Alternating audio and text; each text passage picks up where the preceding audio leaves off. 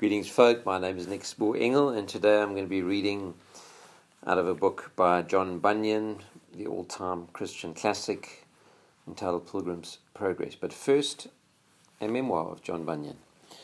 John Bunyan, the son of a travelling brazier or tinker, was born at Elstow near Bedford in 1628, in a period when wickedness prevailed throughout the land.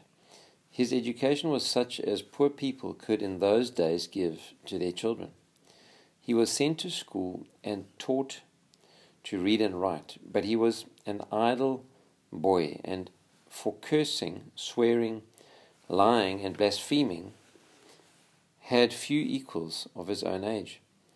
In his early, earlier days, terror seemed to be the only restraining influence of which he felt the power. In the daytime, he often had gloomy forebodings of the wrath to come, and at night he was scared with dreams. His imagination conceived apparitions of evil spirits seeking to drag him away after them, or he would fancy that the late that the last day was come, with all its t- terrible realities. Such were his youthful fears.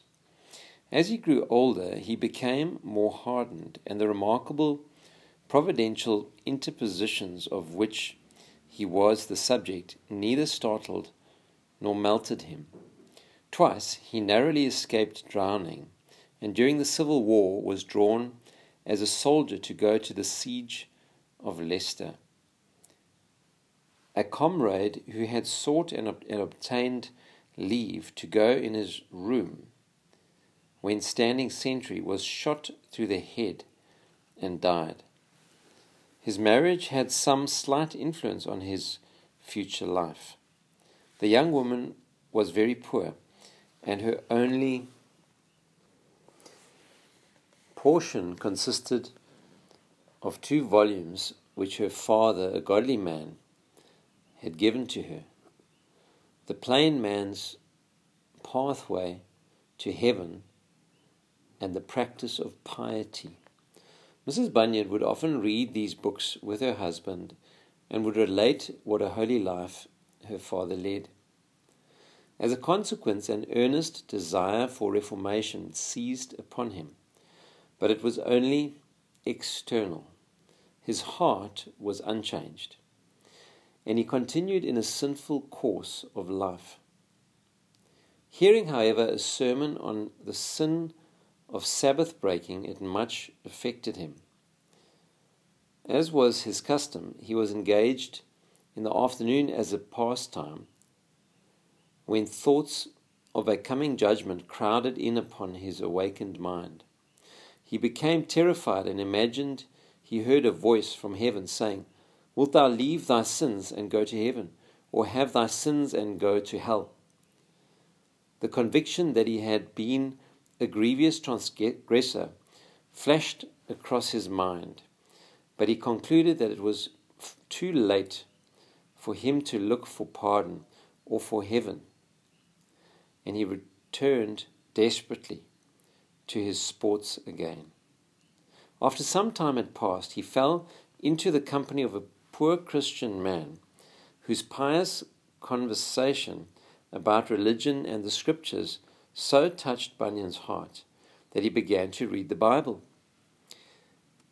There were many things in that book which alarmed him, and he commenced an outward reformation in word and life, but entirely in his own strength, and ignorant of the love and grace of Christ Jesus. The conversation of three pious women sitting at a door in the streets of Bedford one day attracted his notice. He drew near, and as they spoke of the things of God, of his work in their hearts, and of the peace of reconciliation, he saw there was something in real religion which he had not yet known or felt. Their words were never forgotten, and from that time he forsook the company of the profane and sought the society of those who had at least a reputation for piety. Bunyan had now set out fairly on his way from the city of destruction, but he fell into many dangers and errors, and there is scarcely a fear which can assail an inquiring spirit, which did not at some period disturb his mind. For a long time he was like his own man in the cage at Interpreter's house, shut out from the promises and looking forward to certain judgment. His conflict, too, with the evil one was such as to remind us of the struggle between Christian and Apollyon. There came now, however, as he beautifully expressed, exp- sorry, expresses it in his pilgrim, a hand with some of the leaves of the tree of life, which Christian took and applied to some of the wounds he had received in the battle, and was healed immediately. He was led by faith to the cross of Christ, and became more than conqueror through him that loved him. Shortly after this time, he made an open profession of religion and then began to make known to others the Saviour whom he had found. The now enlightened Christian man soon had to suffer much on account of his religion. Between the years 1655 and 1660, he often preached in the neighborhood of Bedford. In the latter year, he was arrested and put into the Bedford County Gaol where for 12 years, with but one brief interval of a few weeks, he was kept a prisoner. It is frequently asserted that Bunyan wrote the Pilgrim's Progress during this imprisonment. But Dr. Brown has shown conclusively that it was during a later and briefer imprisonment in the old town jail on Bedford Bridge in the year 1676 that the first part of the immortal masterpiece was written. It was first published in the early months of the year 1678. The second part was published was not published until 1685. This book, which is equally a favorite in the nursery and in the study, has received the commendation of men of the highest order of intellect. I trust there were also women there. Interesting. They use men only. Let's read on. It was it has been translated into numerous languages, some of which were unknown to Europe in the days in which Bunyan lived. Missionaries have carried with them this book to almost every part of the earth, and now the pilgrim tells his tale to the Chinese in the east, to the Negroes in the west, to the Greenlanders in the north and the islanders of the Pacific in the south. The Religious Tract Society has aided up to the present year, 1903, in printing editions of this work in 101 languages. So that means this particular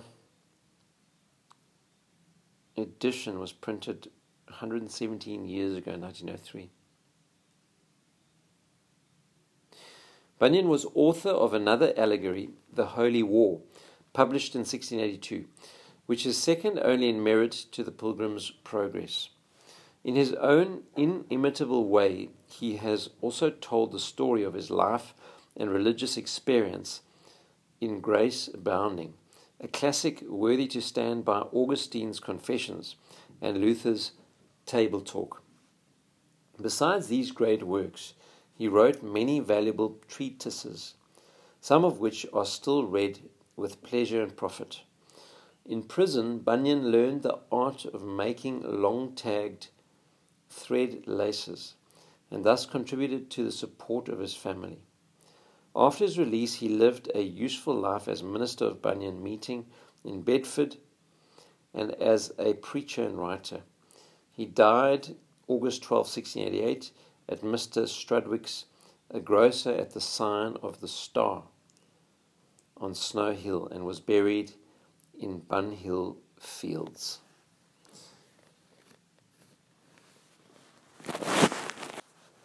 Here ends the memoir of John Bunyan.